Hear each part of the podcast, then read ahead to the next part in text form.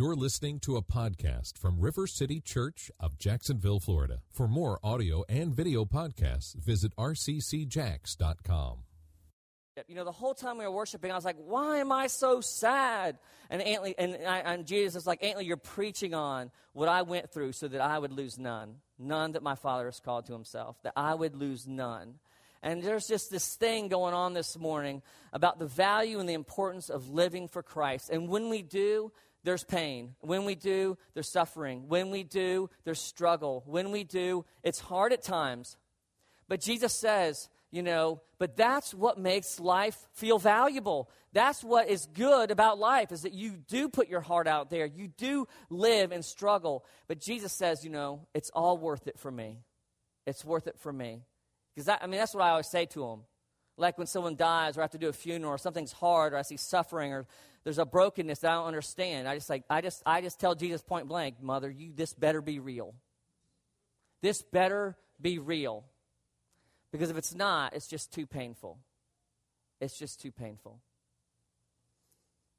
The first week of 1 Corinthians, we talked about power and love. The second, power and unity. And then I love that clip. The third week, we talked, last week, Courtney uh, Bowser talked about believing that that power and that, that opportunity is available for us. And this week, I'm going to talk about power and proclamation. Power and proclamation. And I want to begin with this question What does your life proclaim? Boom, starting. What does your life proclaim? What is the testimony or the story of your life? What is the message that you're sending? What is the message that you like to write about, that you like to talk about? What is it that's central to your heart? What would other people say the message of your life is if they were to communicate to you? If you didn't tell them anything and someone and I asked them, "Hey, what's what's what's Samantha about? what's Holly about? And what's Bobby about? What's Mac about? Mac, it's great to have you back. Even though you look like the dictator in that new movie coming out which makes me wonder you might have a bomb. And so, you know, if we're going to Jesus now, the pain's there. I, I would gladly follow, okay? But anyway, it's good to have you back, Mac. But, but what, what, what is the message that your life communicates? Because that's what you, that's the message that you're proclaiming. You know, is it, I'm doing just fine. I'm okay.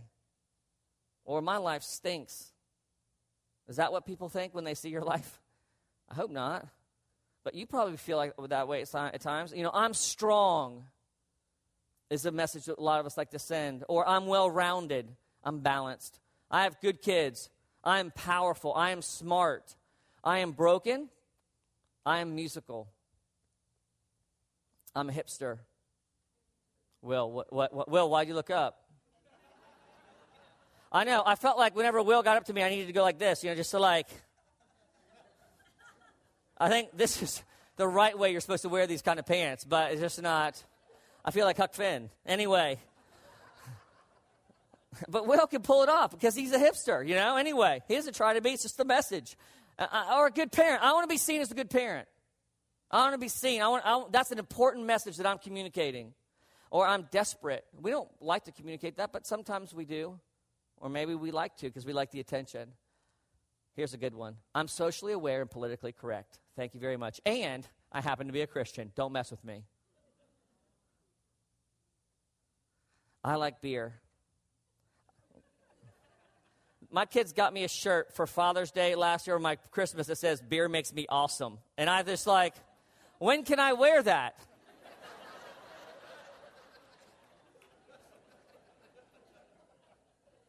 Yeah, I wore it on the cruise last week. Exactly. it's not true. It has the opposite effect, actually. But anyway, it should say, I feel awesome, or beer makes me feel awesome. Anyway, anyway, okay. I am powerless. I am, and you fill in the blank. Fill in the blank. What is the message that you're trying to send? Or what is the message that you are sending? What is it? What are you proclaiming to the world that is closest to your heart, that is most important to you? We see in this passage that we're getting ready to read in 1 Corinthians 2 1 to 5, as Paul writes to the Corinthian church, that for Paul, the only message worth proclaiming, the only message with any power to bring life and to change life, was the message of Jesus Christ. He says this in 1 Corinthians 2 1 to 5.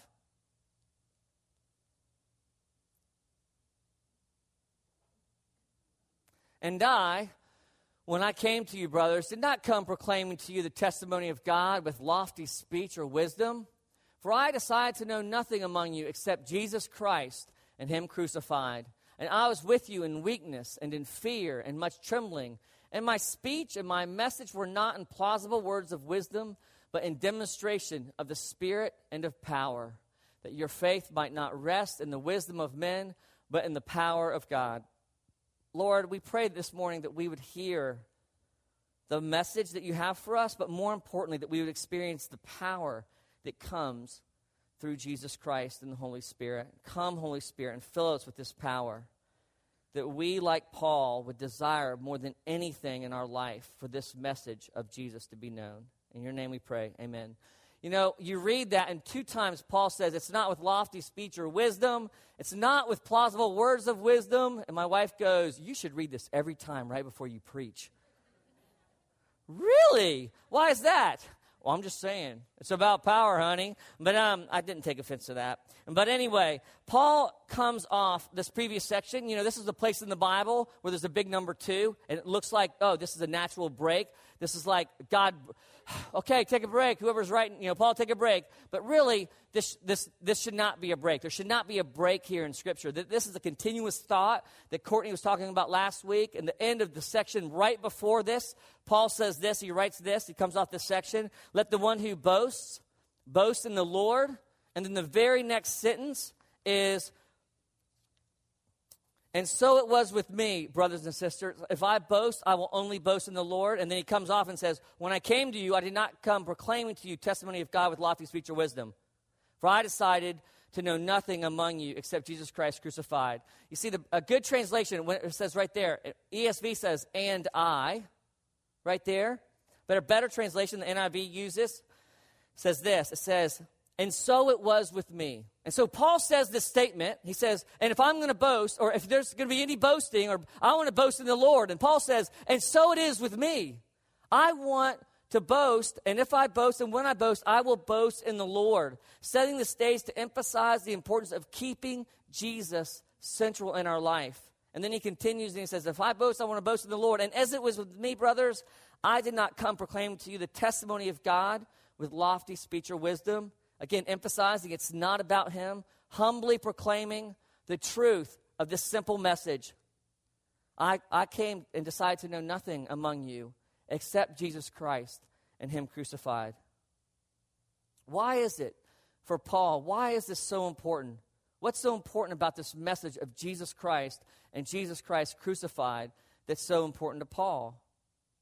Well, it's because Paul, at his conversion, experienced God's love and God's power that was the result of what Jesus did in his life. Remember, he's walking down a road, and in the life course, I talk about this. You know, he's, he he's killing and capturing Christians, and then there's like about 15 to 18 verses, and then all of a sudden, he's like proclaiming the gospel in a temple, which he could be killed for. He's talking about Jesus in a temple. And so, what happens in between? He's walking down a road, and he experiences the love of Christ through the power of the Spirit. He experiences God's love in Jesus Christ. And Christ comes to him. Remember, he's blinded, and the people around him don't hear or see. They're like, What's going on here? It's craziness. It's like sensory overload and fireworks. He's experiencing God through the power of the Spirit. And so Paul has had this transformation in his life. And this transformation came through Jesus Christ and the, and the, and the revelation that Jesus Christ and what he's done on the cross for Paul is powerful. How does Paul know that? Because of his personal experience. It's Paul's personal experience with Jesus in his life that made Paul want to proclaim Jesus Christ and only Jesus Christ in his life. Your life will proclaim the source of what changes your life. Your life will automatically, naturally proclaim the source of what changes your life. We do this all the time in little ways along the road of life. Maybe it's a book, maybe it's a movie, maybe it's a song, a new band, a new store, a new relationship. What happens? Oh man, this is the best thing ever. Let me tell you about this. It's amazing. It's amazing. Free music, Spotify is like changing my life. It's like free music forever. I don't know how they do it. It has to be illegal, but it's changing me. The new iPhone, oh my word, it's just, it's amazing. Let me show you all that it can do. You know? Or Bold Bean. Have you been to Bold Bean? It will change your life. It's, a, it's like this bar and it's like this coffee house, and they have these beans that they roast, and it's like right there, and you drink it, and you feel like high, but you're not, and it's legal, and you got to go hang out at Bold Bean. It's amazing. It will change your life forever. We all do it. We all do it. It's relate with relationships all the time. If you're in high school, you get this new relationship and, and, and people just, you start acting different. And you're communicating something to the world. I'm in love. This person's changed my life forever. For the next 10 days, maybe, you know? But eventually, and, and, and, all those things do change our life, our life for a little while. They all do. That's really, they work. They work for a little while. For a little while. But eventually, we get hungry again for something deeper, something lasting, something that will bring real change in our life, real change in our heart. Because in this life, we will experience all of the other messages that I talked about earlier, especially the negative ones. We will feel all those negative things. And if we aren't grounded in something deeper than what's temporal or than what feels good or what affects our flesh or makes our job easier or makes us feel good, we will dry up and run out and look for the next thing. Because we all have, we all at some point in our life feel like we are sending, whether we communicate to the world or not. We know that we feel at times broken. We feel like we're bad parents. We struggle with worrying and fear over our children. We are often desperate, even though nobody knows it. We often feel powerless, lonely, lost, and hopeless. And if we are not filled with a greater power than these to change our life, we will continue to believe that all of life and all of change is up to us. That it is with clever words, wisdom, and our effort, and the way we look, and how much money we make, and the school we go to, and the people we date or we marry, or what part of town we live in, we will believe the lie that these things will lead to life, and they will for a little while. But Paul knows better. He knows better because he's experienced all that the world has to offer and comes back to Jesus to remind the church in Corinth that if you want to have change that is lasting, change that happens at the heart level that is eternal, it is only in Jesus Christ. He is the only one that has power to change our life.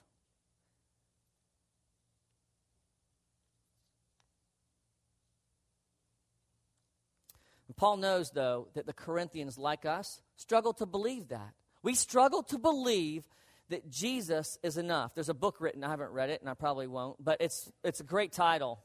It's not even in my notes because I'm not going to read it, and I probably should have if I'm going to mention it.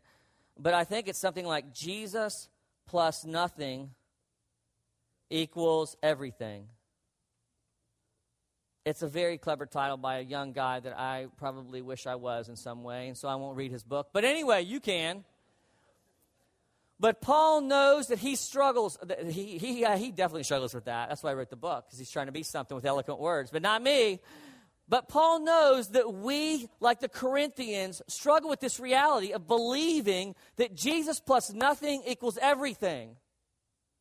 And we sing that song, Your love can change the world. Your love can change the world. You came to change the world. Do we believe that Jesus' love and his love alone is enough to change us, is enough to transform our lives, is enough to empower us to live life that is full. That Jesus plus nothing in our life equals everything.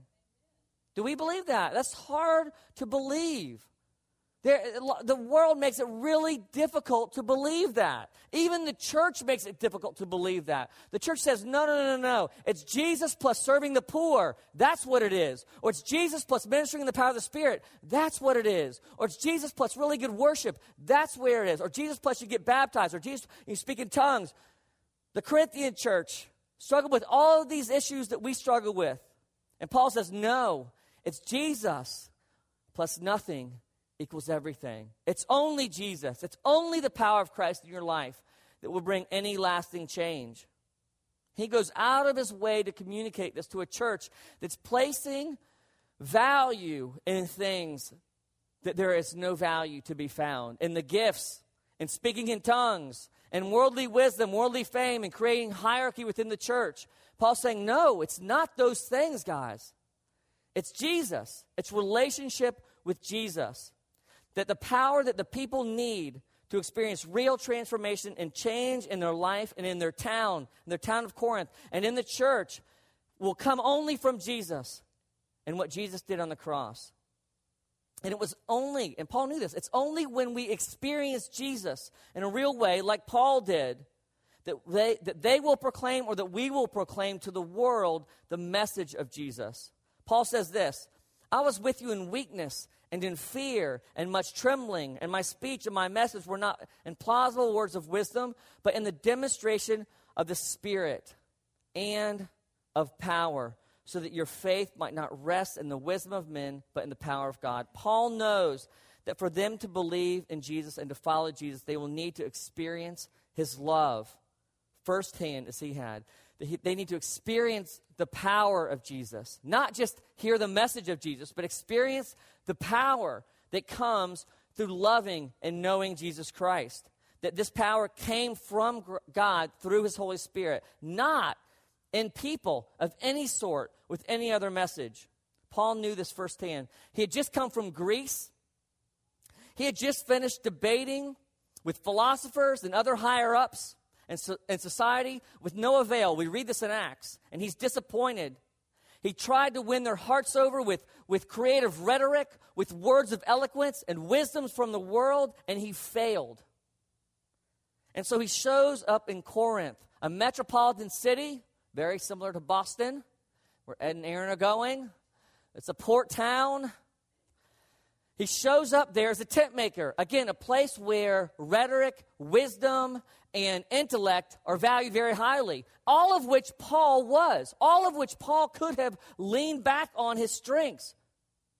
But Paul chose not to. Paul falls back not on the things of the world, but instead says, No, I'm tired. I've tried that. It doesn't work. It's only Jesus Christ. Jesus Christ crucified. That's where there's power. That's where there's life. That's the only hope for change in your church and in your city. The power of Jesus Christ and Him crucified. You know, what's so powerful about this for Paul and for us is not that Jesus was killed for you or for me. It's, that's what's not powerful about it, is the actual death on the cross. You see, there have been lots of people in time there's been lots of people in the history of the world that have died for other people. There are lots of people who have died for other causes. And so it's not the death of Jesus that is significant about the death of Jesus. So, what makes Jesus' death so powerful? What is it? What is it to Paul? Why does Paul keep saying this? It's Jesus Christ, and not just Jesus Christ, it's the death of Jesus Christ. Why is that so powerful? I know, I know, because Jesus died for my sin. Absolutely. I mean, substitutionary atonement. I know that's what some of you are thinking, you theologians out there. Hanlon's going to talk about the atonement. Finally, deal with my sin. I'm tired of managing it. Then quit managing it. But we think, we think that that's what the cross is about. And there's, there's some truth there. There is truth. Jesus died for the sins of the world, and that must make his death powerful. As he died for your sin, the atonement of your sin, substitutionary atonement, that his, his death substituted for your death that you deserved. But come on, is that really that exciting? Is that exciting? I mean, are you going to walk up to a friend and be like, hey, dude, let's talk about sin? Let's talk about your sin. Is that really what God wants us to be excited about? Is that really the message that God gives us to go love people with? It's the truth, and it is true. It speaks about the legality of what had to take place in our relationship with God to justify us before God. And Paul, man, he really unpacks us well in Romans, but we're not in Romans. We're in the love book. We're in the love book. And in the love book, Paul says there is something great, not greater, see, I'm exaggerating, but something that Paul had experienced that was more power than what happened legally between him and God. It's what happened relationally in his heart as he experienced God's love. What makes it powerful to Paul or to us is the same thing that transforms and changes our life. It's our experience of God's love as we experience God's power. As we experience God's power in our life, we experience God's love for us. And as we experience God's love for us, it changes our heart. It changes how we see life. It changes how we live life. But there's something that Paul says here that I skipped over on purpose I want to end with, and it, and it goes back to the first verse. It says this And when I came to you, brothers, did not come proclaiming to you the testimony of God with lofty speech or wisdom. What makes the power of the cross powerful, what makes Jesus powerful, is that he is God's testimony. Think about how much we lift up testimonies in our church. Why is that? Why is it that people, when they talk about River City Church, they talk about our testimonies? Because a testimony is truth that has happened in a real, factual way that communicates something about the importance of whatever it is in your life you're talking about. A testimony is powerful because it's real. It's not something that we read about in the Bible. It's not something that, that, that, that happened to someone else. It's like, this happened to me. This happened to me. And so, what is God's testimony? I mean, what if, I mean, what is his story? I mean, what if God showed up here? Like, Antley, I have a testimony. Like, God walks in the door. Antley, I have a testimony. And I go to him and I say, Yes, God, what have you done in your life lately? I mean, because that's what I have to say, right? All right, God, don't jibber jab. What have you done in your life lately? What have you done in your life lately? And God's response, well, I had this son. Let me tell you about my testimony. I had this son whom I loved very, very much. We were very close, as close as you could be to somebody. We did everything together. We built stuff, we created stuff, we dreamed, we laughed, we joked. We were always together, and we always have been. We were the best of friends. You could even say, and people have, that we were one. Then one day I lost him. He died. Whoa, whoa, whoa, God, this isn't turning out good here, is probably what I would say, something like that. What happened? And then God would say something awkward like, Well, I killed him. And then I would say something like, What are you talking? What do you mean you killed him? Well, I had to, is what God would say. It was the only way. You see, I had other children that had never known my love. And the only way for them to experience my love was for the first son, the one closest to me, to die. It's really complicated, and, and I can't get into it all now, but my testimony, River City Church in Antley, my testimony, what's most important to me, what's most central to my story, is about my son Jesus. Jesus, Him crucified what he did on the cross, his death, so that, so, so, that my children could experience the love that we had. What makes what Jesus did on the cross so powerful is that it is the Creator's testimony. It is his most powerful and most central story of who he is and his love for us. The reason Jesus and his death is so powerful and so important to us is because it testifies or tells the story of what God, our Father, feels and thinks about us. Jesus Christ crucified tells the story of God's love for you. That he is willing to sacrifice what is most important to him and close to him so that you could be brought close, so that you could experience what he and Jesus had. Only in Jesus can we experience God's love.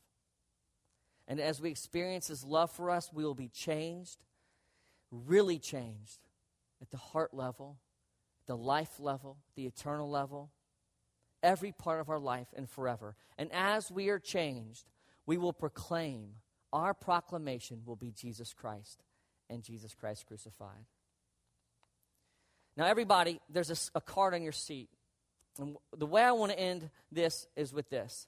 As there's pens and there's cards in your seat. I want you to take the card and I want you to write your name on the front of the card. Right now. Just do that right now. Just write your name on the front of the card.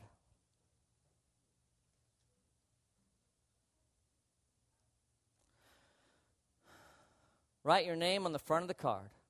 Okay, now that shouldn't have taken long because everybody's done. It just it's just your name, folks. Oh, it's just your name. Now then, flip the card over. Now, your name being written on the front is there to remind you of what Jesus Christ has done to make you his. Okay? Now, on the back of the card, I want you to write the names of three people that don't know Jesus.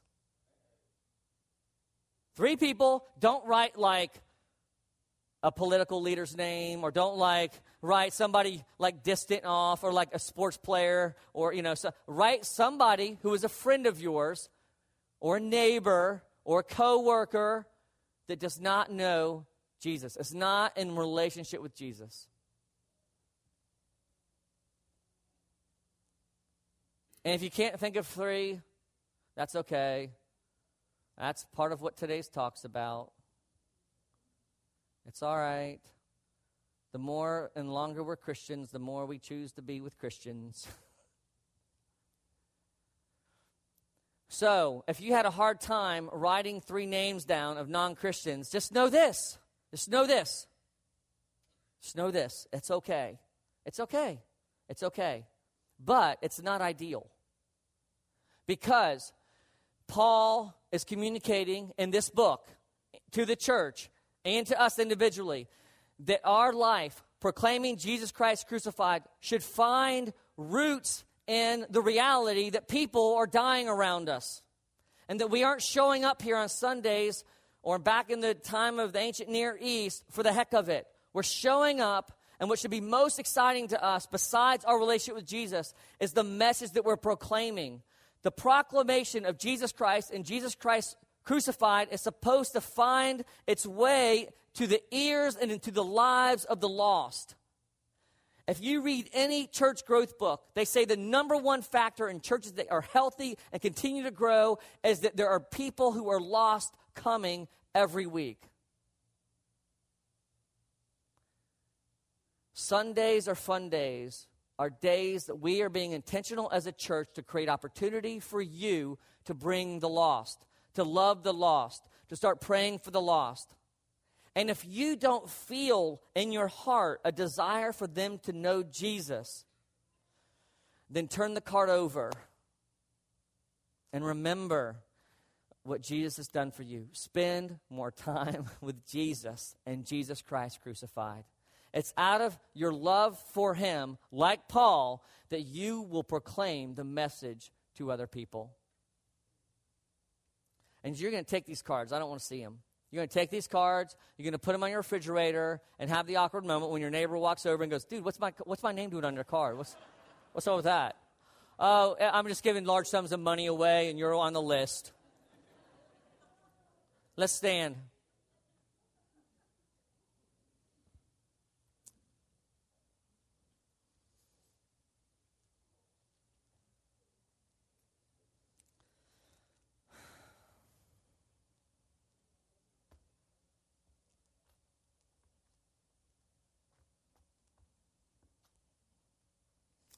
You know, this morning, whenever I was losing it in worship, as I was thinking about Ed leaving, and uh, I just, I was so thankful. I was so thankful because I love Ed. I was so thankful that the Lord has brought him into my life. And it's as painful as it is for me to lose him as a friend, I was praising the Lord, saying, Thank you for the relationship I have with Ed. That's how we should feel towards each other. That's how we should feel towards people who are lost. Is we should be compelled by love. It should hurt when we lose them to the enemy. It should hurt when we lose them. They have to go to another the next thing they're called to. And if it doesn't, we should be spending more time with Jesus so he fills us with the love that compels us to love each other well and to love the lost. So right now, we're going to have